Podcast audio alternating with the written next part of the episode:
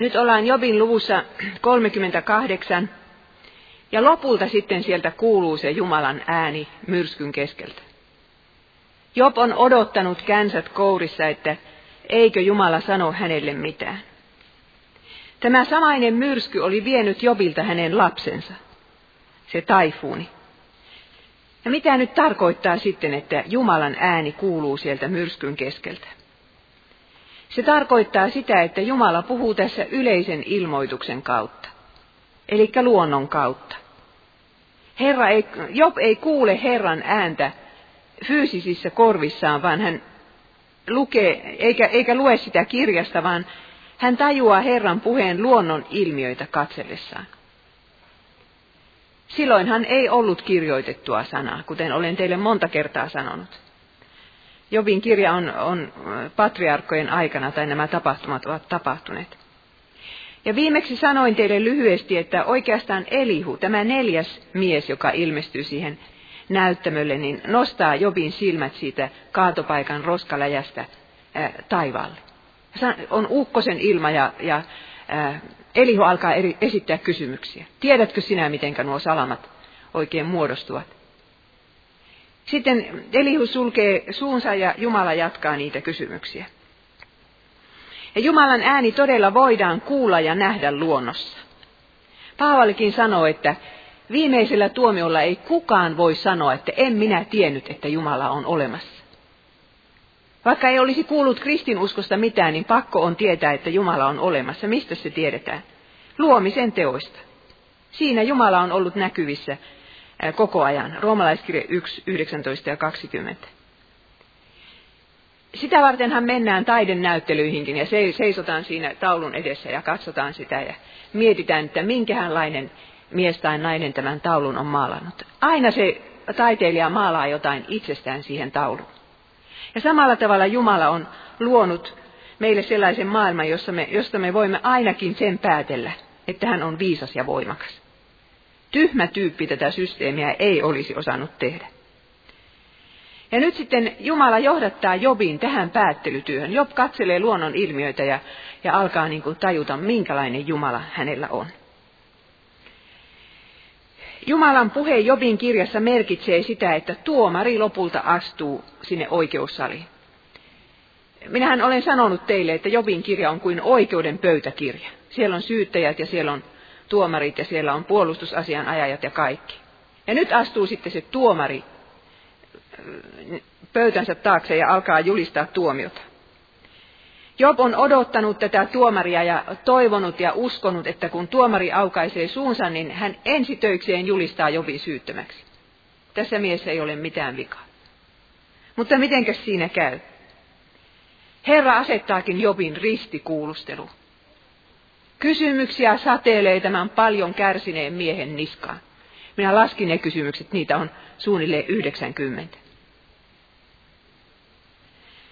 Ja Jumala kysyy yhä uudestaan, missä kuka sinäkö? Se alkaa luvussa 38 ja kestä kolme. Tällä tavalla Jumala aloittaa sen ristikuulustelun. Vyötä itsesi, puolustaudu kuin mies. Nyt minä kysyn sinulta ja sinä vastaat. Siihen asti Job oli kysynyt, mutta nyt kysyy Jumala. Missä sinä olit silloin, kun minä laskin maan perustuksen? Kuka määräsi maan mitat? Mihin laskettiin sen peruspylväät? Ja niin edespäin.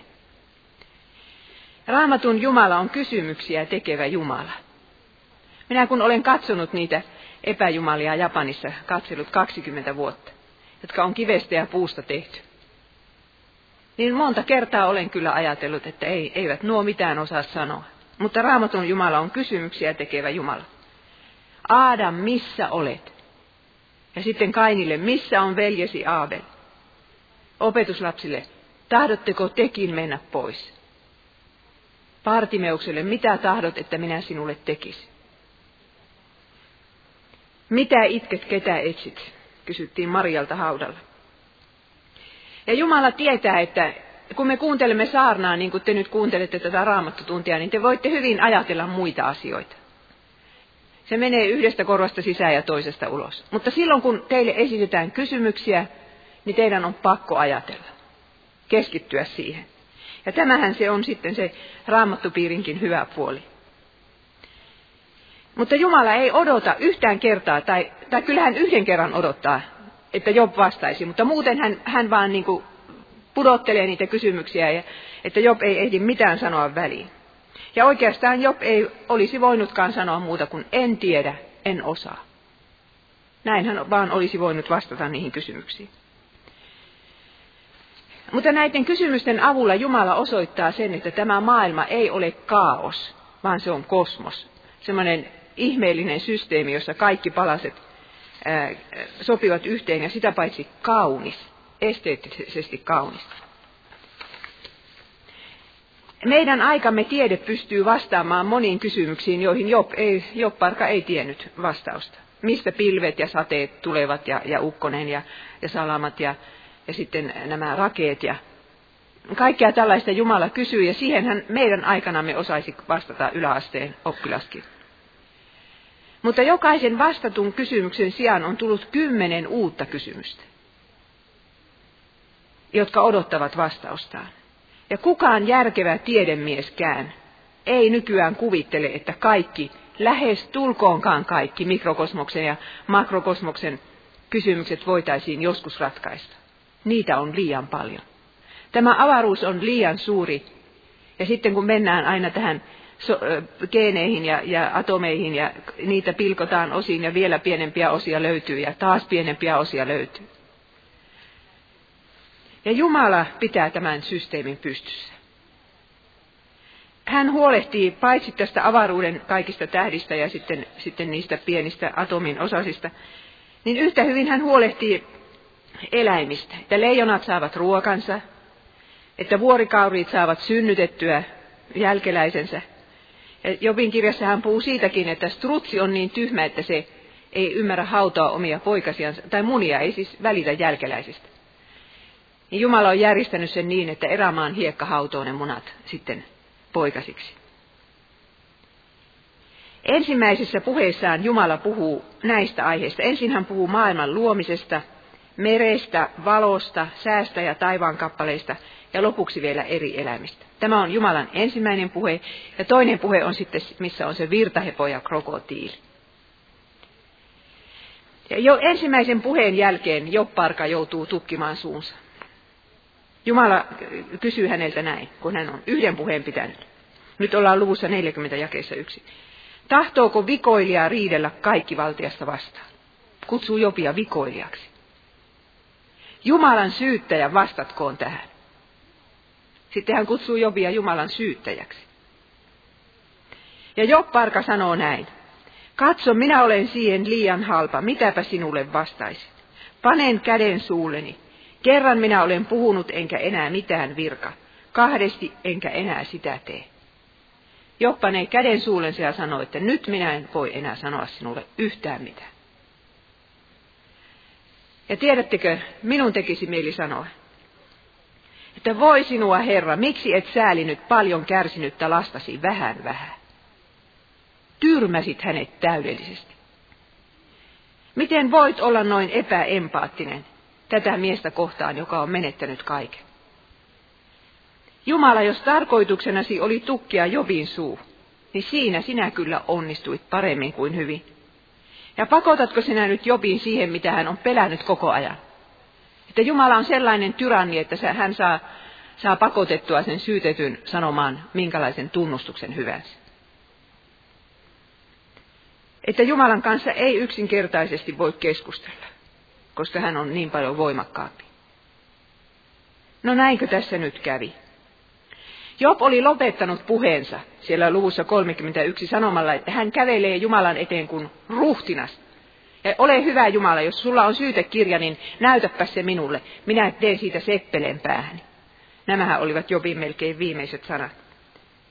Mutta nyt hän sanoo, että hän on siihen liian halpa. Hän on halpa ja vähäinen. Nyt ei Job enää astele Jumalan eteen niin kuin ruhtinas. Ja luulisi, että Jumala jo tässä kohden sanoi, että no olkoon sitten, lopetetaan nyt tämä keskustelu. Mutta hän jatkaa vielä toisen mokoman verran. Täydellinen tyrmäys. Ja sitten toinen puhe alkaa näin, luku 40 jakeet 7-9.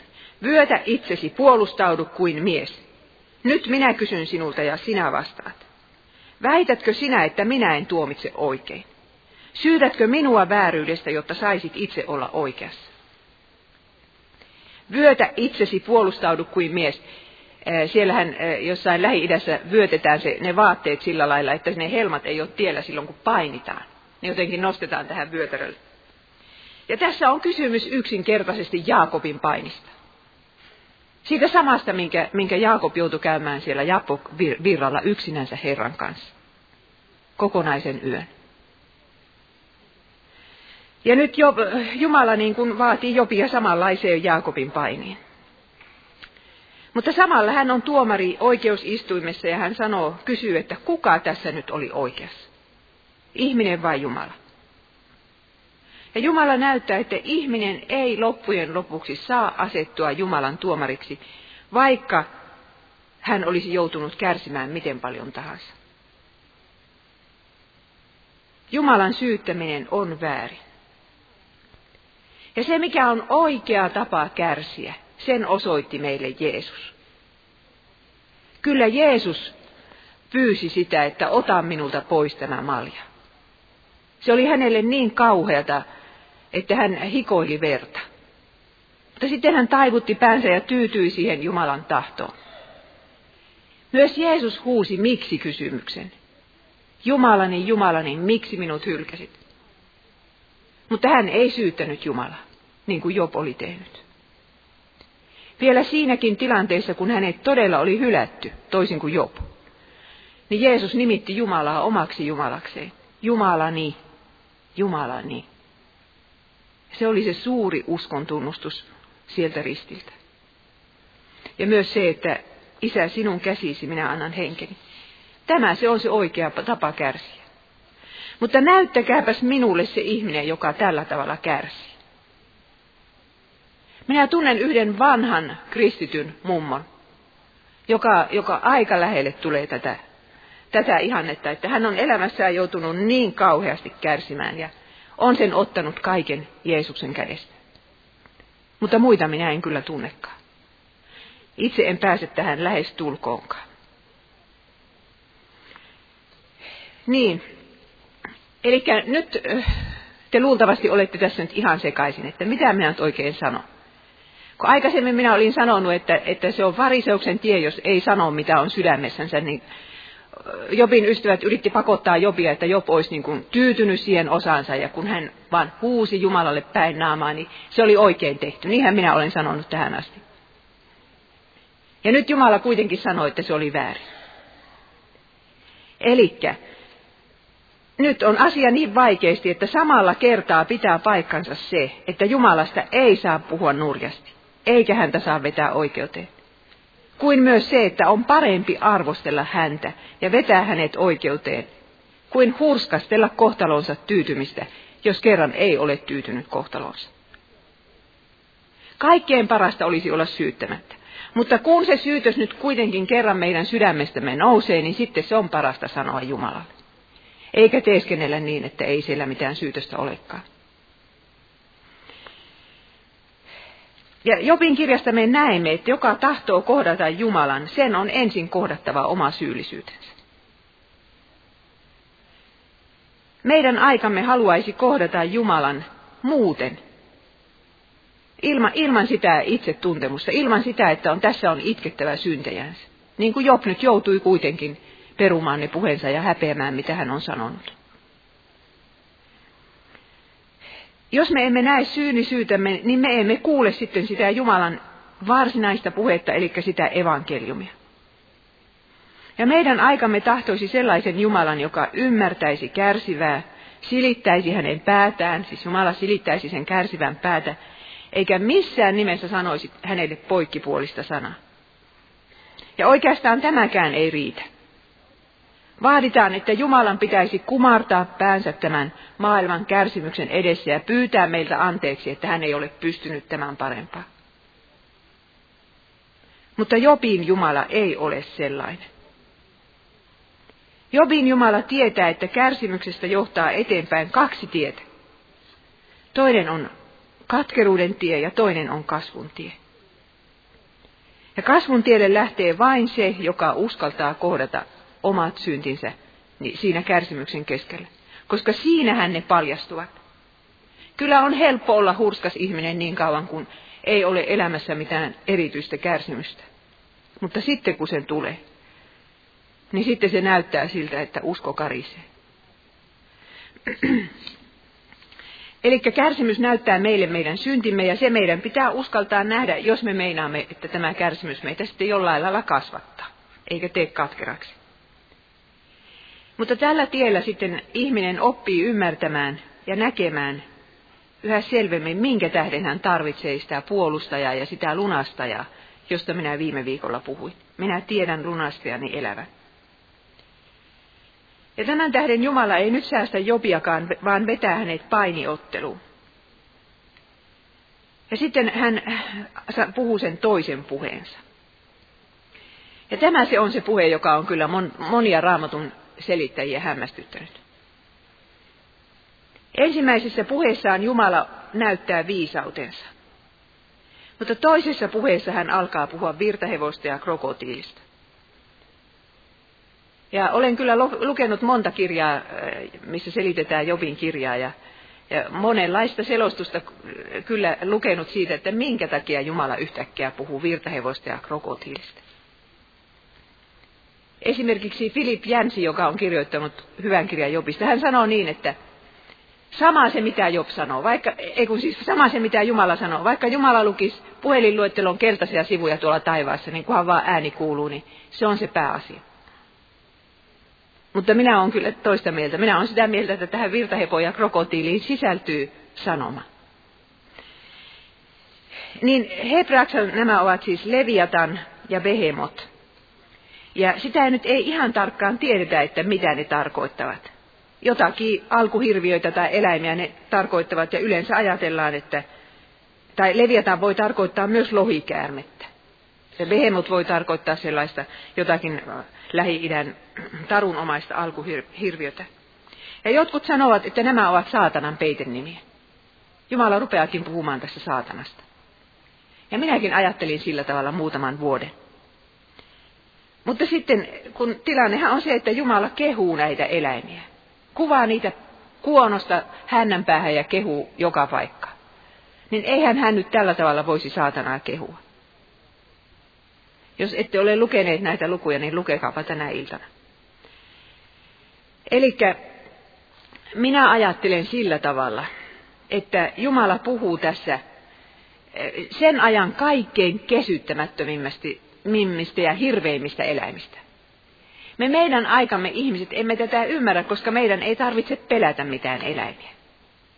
Mutta siihen aikaan ne olivat noiden elukoiden armoilla piti pelätä leijonaa ja, ja, ja karhua ja, ja mitä kaikkea silloin olikaan. No tietysti kyllä joku teistä on saattanut pelätä karhua marjamatkalla. Minäkin olen joskus pelännyt.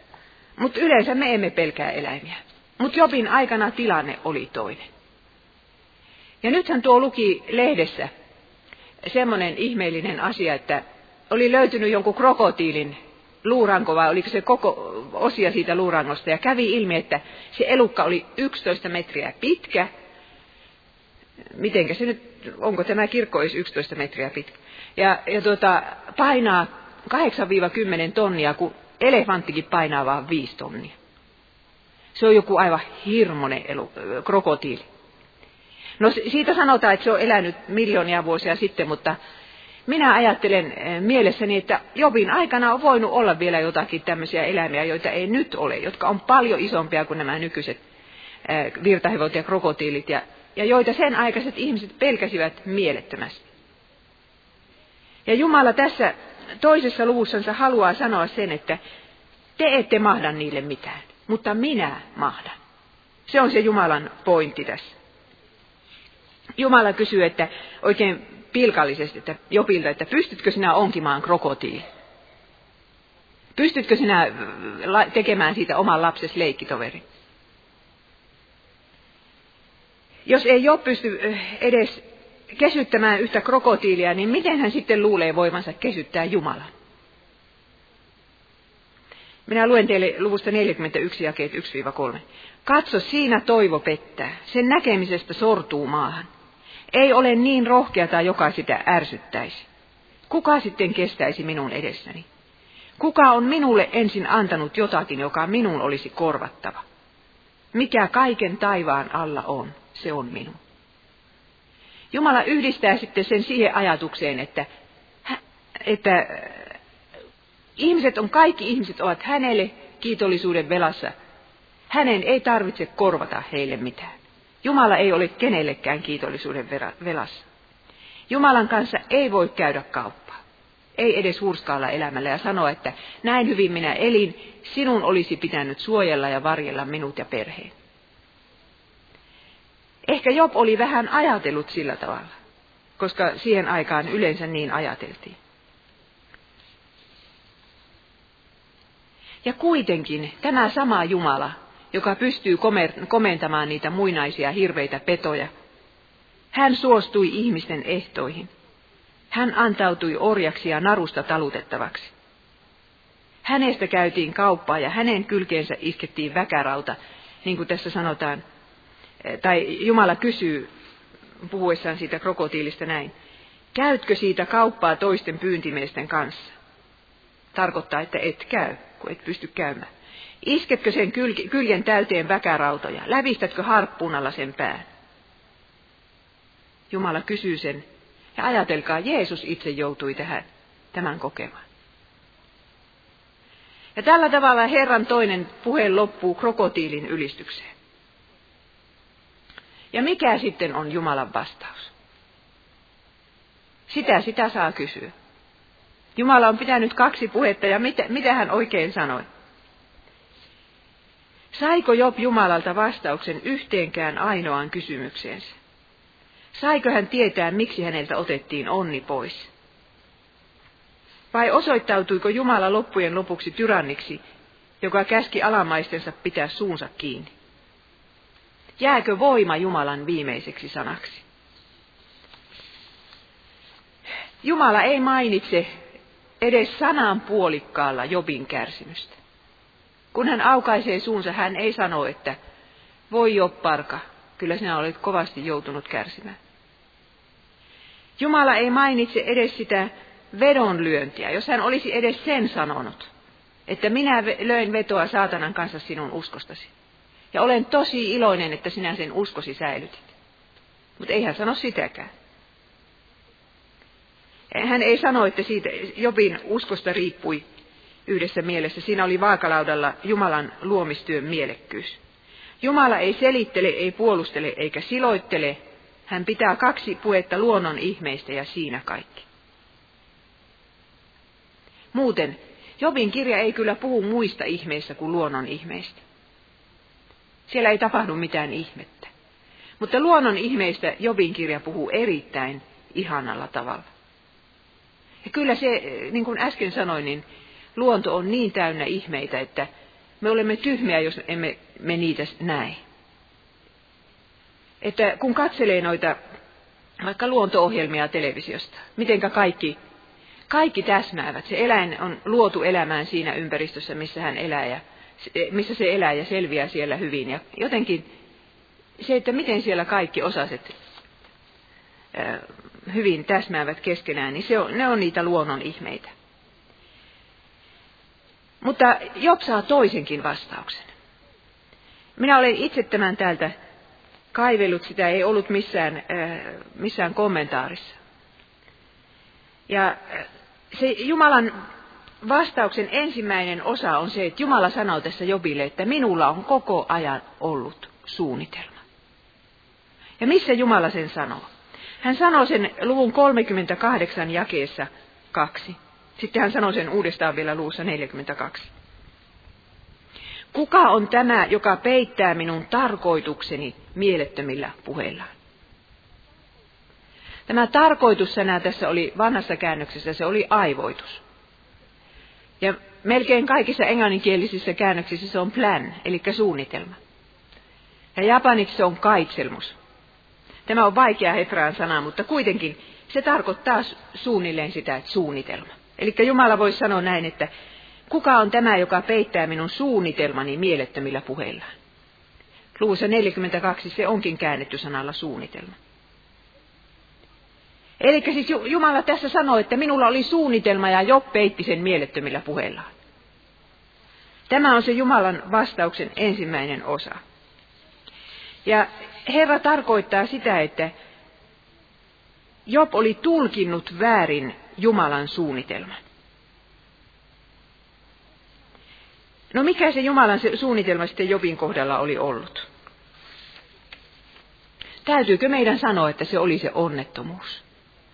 Se kolminkertainen onnettomuus, joka vei Jobilta hänen, hänen ö, omaisuutensa, hänen lapsensa ja hänen terveytensä. Se oli se Jumalan suunnitelma. Minä puhuin juuri ö, tuolla Kajanissa, kun olin lähetyspäiviä pitämässä, niin Abrahamista, Jaakobista ja Joosefista. Sanoin siellä, että näidenkin ihmisten kohdalla näkee, että Jumalan kakkossuunnitelma on parempi kuin se ensimmäinen. Jumalahan ei koskaan halua eikä voi suunnitella, että syntiä joku tekisi. Ja tässäkin tilanteessa hän jätti saatanalle sen likaisen työn, että saatana sai sitten järjestää ne taifuunit ja muut onnettomuudet. Mutta kuitenkin sillä hetkellä, kun hän lupasi sen saatanalle, niin siitä kakkossuunnitelmasta tulikin sitten se ykkössuunnitelma. Ja se on aina parempi. Kakkossuunnitelma on aina parempi kuin ykkössuunnitelma. Myös sinun elämässäsi. Sen takia meidän ei tarvitse jossitella. Ajatelkaapas nyt vaikkapa Joosefia, joka myytiin orjaksi ja, ja hän siellä kitui 13 vuotta ja Eihän tietenkään Jumala voi suunnitella eikä halua suunnitella, että veljet myyvät oman veljensä orjaksi. Mutta kuitenkin, kun se tapahtuu, niin siitä yhtäkkiä tulee Jumalan suunnitelma ja, ja se, on, se on, Joosefista tulee suuri ihminen sen suunnitelman kautta. Ja ryöväri ristillä, joka oli tappanut toisia ihmisiä. Ja sitten kuitenkin viimeisellä hetkellä tämä ryöväri tajuaa, että jos minä en olisi ollut näin kauhea ihminen, niin minä en olisi riippunut tässä Jeesuksen vieressä ristillä. Eikä olisi voitu sitä keskustelua käydä. Ja minä en olisi ehkä päässyt sinne paratiisiin ollenkaan. Ja näin, näin kauheestakin elämästä tulee sitten se ykkössuunnitelma, se paras suunnitelma Jumalan käsissä. Ja nyt Job oli tulkinut oman elämänsä suunnitelman väärin. Hän oli luullut, että Jumala toimi häntä kohtaan vihassa, ei rakkaudessa. Ja sen takia Jumala sanoi, että kuka on tämä, joka on pimittänyt minun suunnitelmani. Niin Job on kerran puhunut kyllä itsekin Jumalan suunnitelmasta, ja se tapahtui luussa 10, jakeesta 12, kuunnelkaapa tätä. Sinä annoit minulle elämän, olit uskollinen, sinun huolenpitosi oli suojanani. Mutta tämä, mikä on minua kohdannut, oli jo valmiina sinun mielessäsi. Nyt minä tiedän, mitä sinä sydämessäsi haudoit. Että Jobista tuntuu, että Jumala hauto pahaa suunnitelmaa hänen varallensa sydämessä. Ja tämä oli sitten sitä Jumalan tarkoitusten pimittämistä. Koska Job ei uskonut, että Jumalan suunnitelma oli rakkaudesta tehty, niin siinä hän sitten teki sitä syntiä. Ja eikö tämä ole myöskin meidän erehdyksemme, sinun ja minun? Kun me tuskamme keskellä huudamme Jumalalle syytöksen, ettei hän rakasta meitä vaan vihaa niin se on juuri sitä, että me pimitämme hänen suunnitelmansa. Nimittäin Jumala antoi tapahtua Jobille ja hänen lapsilleen, sinulle ja minulle ja meidän lapsillemme, sen mitä on tapahtunut, siksi että hän tahtoi viedä meidät kaikki perille taivaaseen. Se oli se rakkauden suunnitelma. Se oli hyvä suunnitelma eikä paha. Ja tässä totuudessa meidän on kiinni riiputtava vaikka tämä meidän elämämme ja se lastemme elämä tuntuisikin liian vaikealta. Jos olisi ollut joku helpompi suunnitelma viedä Jopperille ja hänen lapsensa, niin Jumala olisi käyttänyt sitä. Mutta hänellä ei ollut muuta keinoa. Ja sen takia näinkään suuri kärsimys ei ole liian suuri hinta siitä iankaikkisen elämän onnesta. Ja kun me katsomme Jeesusta ja hänen ristiään ja näemme sen, että Jumala oli valmis antamaan näin suuren uhrin, että minä pääsisin taivaaseen. Minun rakkaani pääsisivät taivaaseen. Niin täytyyhän meidän uskoa, että Jumala antaa meille kaikki pienemmätkin asiat sitten, kun hän tämän suuren lahjan antoi. Kun hän ei säästänyt omaa poikaansakaan, vaan antoi hänet kuolemaan kaikkien meidän puolestamme. Kuinka hän ei lahjoittaisi poikansa mukana meille kaikkea muutakin? Roomalaiskirje 8.32. Mutta nyt kun minä puhun tästä teille rakkauden suunnitelmasta, niin te voitte väittää vasta, että eihän, eihän Jopin kirja puhu rakkaudesta mitään. Siellä tuskin löytää sana rakkaus, ehkä sen sieltä kahdesti löytää. Siellä puhutaan voimasta, Jumalan voimasta ja viisaudesta. Mutta silloin kun Job sanoo itse, että elämän ja armon sinä olet minulle suonut, minä äsken luin sen teille, niin tämä sana armo, se on se hebrean hesed, joka voi myös tarkoittaa laupeutta, uskollisuutta, rakkautta. Että tämä voitaisiin kääntää, että sinä annoit minulle elämän ja rakkauden. Job myönsi tämän, että hän oli saanut, silloin kun hän oli, oli vielä onnellinen ja terve, niin hän oli saanut Jumalalta elämän ja armon. Mutta voisiko olla rakkautta myös se, mikä tuntuu meistä käsittämättömän kovalta? Niin kuin C.S. Lewis sanoo, ankara armo. Voisiko se ankara armo olla rakkautta? Se, mikä meistä tuntuu vihalta. Tähän kysymykseen Job saa uuden vastauksen. Se tapahtuu sillä tavalla, että Jumala vyöryttää luonnon kirjasta Jobin silmien eteen esimerkin toisensa jälkeen. Job näkee, että Jumala pitää huolen leijonista, vuorikaurista, strutseista ja myöskin korpinpoikasista. Luvussa 38 jakeessa 41 Jumala sanoo näin. Sinäkö tuot ruuan korpille, kun sen poikaset huutavat apua Jumalalta ja hyppivät nälkäisinä sinne, sinne tänne? Kuvitelkaapas nyt korpin pesää. Siellä on esimerkiksi viisi poikasta, jotka hyppivät siellä ja niillä on kauhea nälkä. Ja, Job kysyy, Jumala kysyy Jobilta, että no sinäkö ne ruokit? Ja Jumala vihjaisee, että ei kun minä ne ruokin. Minä annan sen emon löytää ruokaa niin, että se pitää ne viisi poikasta hengissä. Ja tiedättekö, tässä se on se suuri oivallus. Nimittäin Jeesus sanoi tällä tavalla 1500 tai ehkä 600, 700, 800 vuotta myöhemmin. Katsokaa korppeja. Jeesuskin käski katsoa korppeja. Eivät ne kylvä eivätkä leikkaa, ei niillä ole vajaa eikä varastoa ja silti Jumala ruokkii ne. Jumala ruokkii ne. Kuinka paljon arvokkaampia te olettekaan kuin linnut? Tässä se on. Kuka teistä voi murehtimisellaan lisätä elämänsä, elämänsä pituutta kyynäränkään vertaa? Luukas 12.24. Korppi on raamatussa se ensimmäinen lintu, mikä siellä yleensä nimeltä mainiten esiintyy. Nimittäin se Noan arkin vakoja. Ja korppi toisessakin kohtaa symbolisoi Jumalan huolenpitoa, nimittäin Korpithan ruokkivat Eliaa silloin, kun hän oli erämaassa. Toivat hänelle aamulla ja illalla leipää jostain kaatopaikalta. Tai ehkä se oli joku leipuriliike, mistä liian saaneet sitä. Mutta yleensä me länsimaalaiset ainakaan emme pidä korppia mitenkään miellyttävänä luontokappaleena. Sehän on semmoinen haaskalintu, roskalintu. Ja nyt Jumala tässä julistaa Jobille ja Jeesus myöhemmin vahvistaa vielä sen, että Jumala pitää huolen näiden roskalintujen poikasista. Ja nyt tulee se Jobin suuri oivallus. Jos Jumala kerran huolehtii korpin poikasista, niin eiköhän sitten huolehtinut minun lapsistani. Niistä kaikista kymmenestä, jotka minä menetin. Jos Jumala syöttää nämä, nämä äh, korpin pojat, niin Onko se sitten sattumaa, että minä menetin omaisuuteni, ajattelin jo, minä menetin terveyteni? Ei, kun se oli se Jumalan suunnitelma. Ja se suunnitelma oli rakkaudesta tehty. Jumala toimi rakkaudesta Jobia ja hänen perhettään kohtaan juuri silloin, kun hän antoi onnettomuuden iskeä. Ja Job tajuaa, että näin hänen olisi pitänyt uskoa alusta lähtien. Minä olen sitä mieltä, että tämä oli se Jobin suuri oivallus. Kun hän katseli sitä luonnon kirjaa, niin hän, hän siitä tajusi Jumalan huolenpidon ja sen, että se ei kohdistu vain lintuihin, vaan myös häneen ja hänen perheeseensä. Jumala piti heistä huolta, toimi suunnitelmansa mukaisesti, silloinkin kun hän otti kaiken pois. Ja minä olen kirjoittanut omaan päiväkirjaani silloin, kun minä tämän oivalluksen tein. Ja tällaiset sanat.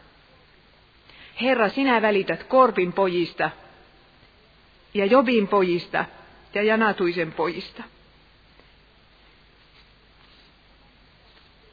Ja tähän listaan nyt sitten jokainen teistä saa, saa lisätä sen ihmisen nimen, joidenka, jonka puolesta te huolta kannatte.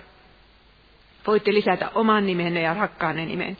Herra, sinä välität Korpin pojista, Jovin pojista ja minusta ja minun rakkaistani. Niin, tämä oli se Jumalan vastaus.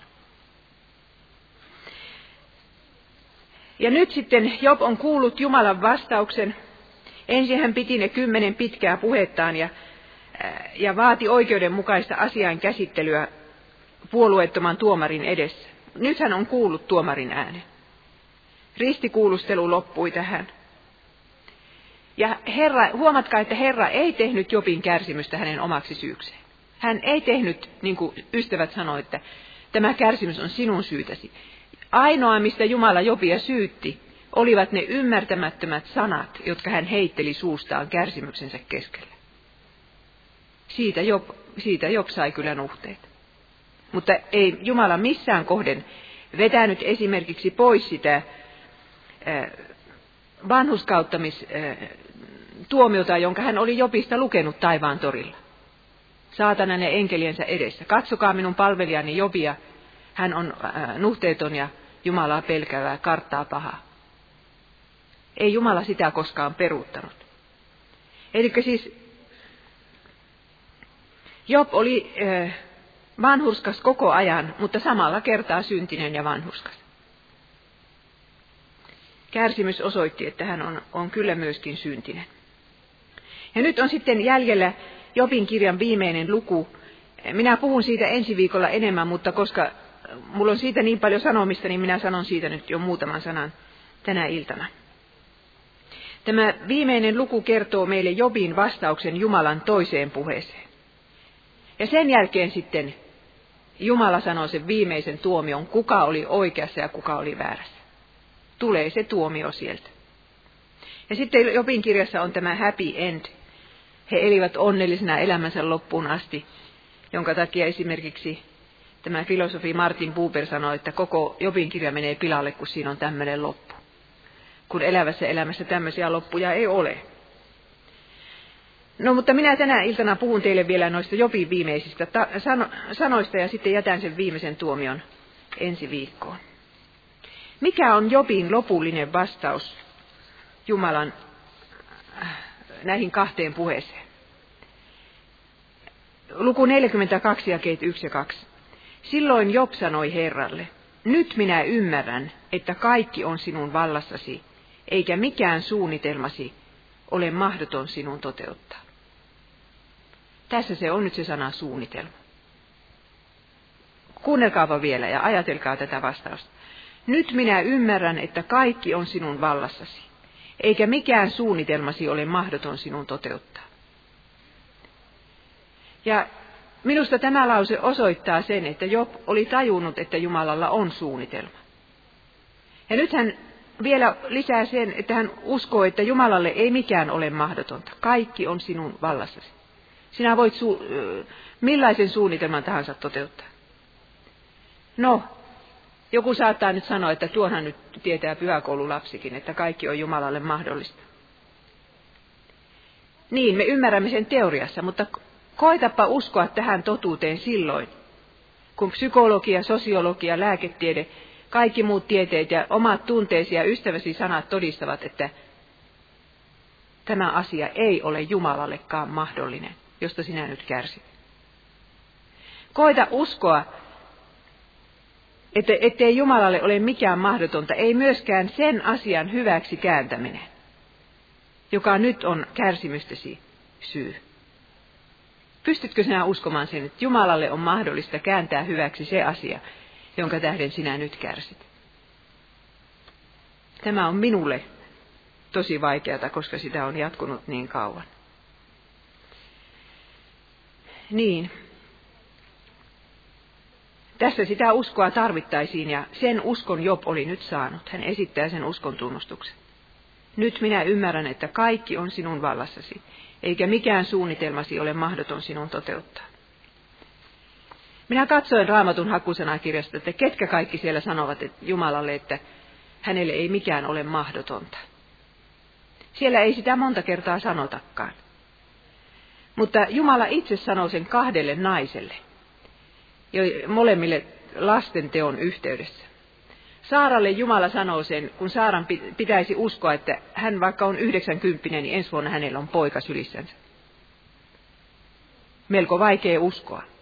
Mutta silloin Jumala sanoi sen, että hänelle ei mikään ole mahdotonta. Ja toinen, asia, toinen nainen sitten on tämä Maria, joka ei miehestä mitään tietänyt. Ei ollut missään seksisuhteessa kenenkään kanssa ja hänen piti uskoa, että, että hän silti saisi lapsen. Enkeli Gabriel sanoo, Jumalalle ei mikään ole mahdotonta. Tämä on, jotenkin se on niin kuin itsestään selvää, mutta tällainen usko ei ole otettavissa kaapun hyllyltä. Se on aina kamppailun takana, että me uskomme, että Jumalalle on kaikki mahdollista, myös minun elämässäni. Ja nyt sitten Job oli saanut sen uskon, saman uskon kuin Saaralla ja Marialla. Ja jos sinä olet sen saanut, niin sinun kärsimyksesi eivät ole menneet hukkaan. Tämähän on juuri se asia, minkä yhä suurempi osa teologeista hylkää ympäri maailmaa. Ei haluta uskoa, että Jumalalle on kaikki mahdollista, esimerkiksi neitseistä syntyminen. Senhän monet teologit kieltävät heti ensimmäiseksi. Eihän tämä nyt ole mahdollista. Ajatelkaapa sitä. Heillä ei ole tätä Marian ja Saaran ja Jobin uskoa. Tämä ei ole mitään uskon kamppailua, kun se on harkittua epäuskoa, jos ei halua uskoa sitä, että Jumala pystyy neitseistä antamaan sen vapahtajan meille. Ja tämä ei ole mitään kristinuskoa, se ei vie perille taivaaseen, jos me emme usko, että Jumalalle on kaikki mahdollista, myös neitseistä syntymisen aikaansaaminen. Ja kun Job alkaa uskoa tähän Jumalan suunnitelmaan, niin mikään asia ei ole vielä muuttunut äh, hänen elämässään. Silti hän uskoo, että kärsimys tulee jollakin salatulla tavalla vaikuttamaan hänen parhaakseen, myös vaimon parhaaksi ja myös niiden kymmenen lapsen parhaaksi, jotka makaavat jo haudassa. Jumalalle ei ole mahdotonta kääntää tätä tuskaa ja kuolemaa hyväksi kaikkien näiden asianosaisten elämässä. Ja sitten Job jatkaa tunnustustaan. Sinä kysyit, siis Jumala oli kysynyt, kuka on tämä, joka peittää minun tarkoitukseni mielettömillä puheillaan? Job siteraa tässä Jumala. Minä se olen. Tässä on uusi käännös parempi. Minä se olen. Olen puhunut mitään ymmärtämättä asioista, joita en käsitä. Ne ovat minulle liian ihmeellisiä. Job ymmärtää jotakin, mutta hän ei kuitenkaan ymmärrä kaikkea. Hän ei ymmärrä vieläkään kärsimyksensä syytä. Ja hän tyytyy siihen. Hän sanoi, että tämä, nämä ovat minulle liian ihmeellisiä asioita. Minä en näitä käsitä. Hän tyytyy siihen, että Jumalalla oli suunnitelma, mutta hän ei koskaan tule pääsemään selville ajanrajan tällä puolella, mikä se oli. Job tyytyy siihen, että Jumala ei selitä hänelle hänen kärsimyksensä tarkoitusta. Ja sitten Job peruuttaa puheensa. Hän sanoo näin, jakeessa 4 ja 5. Sinä sanoit, kuuntele nyt, kun minä puhun. Nyt minä kysyn sinulta ja sinä vastaat. Job siteeraa taas Jumala. Vain korvakuulolta sinut tunsin, nyt ovat silmäni nähneet sinut. Sen tähden minä häpeän puheitani ja kadun niitä tomussa ja tuhassa. Nyt Job peruuttaa puheet. Ne kaikki kymmenen puhetta. Mutta minä itse ajattelen, että hän, hän peruuttaa vain kolme asiaa niistä puheista. Ei hän kaikkea peruuta, vaan nämä kolme asiaa. Että olisi ollut parempi, jollei hän olisi koskaan syntynytkään tämän hän peruuttaa. Sitten toiseksi, että Jumala on väärämielinen tuomari, joka ei osaa hoitaa tämän maailman asioita oikeudenmukaisesti. Tämänkin hän peruuttaa. Ja sitten sen, että Jumala kiduttaa häntä, siis Jobia, täysin välinpitämättömänä hänen kärsimykselleen. Tämänkin hän peruuttaa. Ja tällä tavalla Jobin kirja kumoaa kunnian, teologian ja, ja karismaattisen liikkeen opit, nimittäin ainakin sen opin, että usko tekee ihmisen onnelliseksi, rikkaaksi ja terveeksi. Nimittäin Jobin kirjan mukaan usko saattaa tehdä meidät onnettomiksi, köyhiksi ja sairaiksi. Ja kuitenkin Jumalaan uskovalle jää se ainoa todellinen kestävä onni, eli iankaikkinen elämä. Ja nyt sitten Job sanoi, että hän on nähnyt Jumalan. Job oli koko ajan halunnut nähdä Jumalan. Hän vaati, että Jumala tulisi esille ja näyttäytyisi hänelle. Ja nyt yhtäkkiä hän sanoikin, vain korvakuulolta sinut tunsin, nyt ovat silmäni nähneet sinut. Ja mitä hän sillä tarkoittaa? Eihän Jumalan hahmo ilmestynyt Jobin eteen, kun Job kuuli vain myrskyssä Jumalan äänen. Job oli nähnyt Jumalan korvillaan, siinä Jumalan sanassa. Ja se on se tapa, millä mekin voimme Jumalan nähdä. Ajatelkaa, Job oli ollut niin hyvä ystävä Jumalan kanssa alusta lähtien, että Jumala kehui häntä siellä saatanan edessä. Ja kuitenkaan hän ei ollut vielä nähnyt Jumalaa. Kärsimys, se Jumalan kanssa painiminen, se oli se paikka, missä hän näki sitten Jumalan. Ja näin se on, kuulkaa meidänkin kohdallamme, että jos ei sitä kärsimystä olisi, niin kyllä sitä Jumalan näkemistäkin olisi paljon vähemmän. Ja kun hän nyt tajuaa, että Jumala on ollut hänen luonaan siellä kaatopaikalla koko ajan, vaikka mitään ei sanonut, niin se tieto tuo Jopille rauhan. Job saa sen rauhan ennen kuin Jumala palauttaa hänelle hänen onnensa. Ja sen rauhan syyksi riittää pelkkä Jumalan näkeminen. Ja tämä kyllä pätee myöskin meidän kohdallamme. Että kun me kärsimyksessä joudumme painimaan Jumalan kanssa ja jos me sitten riipumme Jumalan sanassa kiinni, niin jäljestäpäin me voimme sanoa, että uskaltaisikohan tässä nyt ihan sanoakaan, että se oli parasta, mitä mulle koskaan tapahtui, koska Jeesus oli siinä mukana. Hiljennemme rukoukseen. Kiitos rakas vapahtaja, että sinä lopulta aina aukaisit suusi. Sinä tulet ja puhut. Sinä lohdutat. Sinä selität meille suunnitelmaasi sen verran, kun meidän pitää sitä tietää. Auta, että jaksaisimme odottaa sinun ääntäsi. Aamen.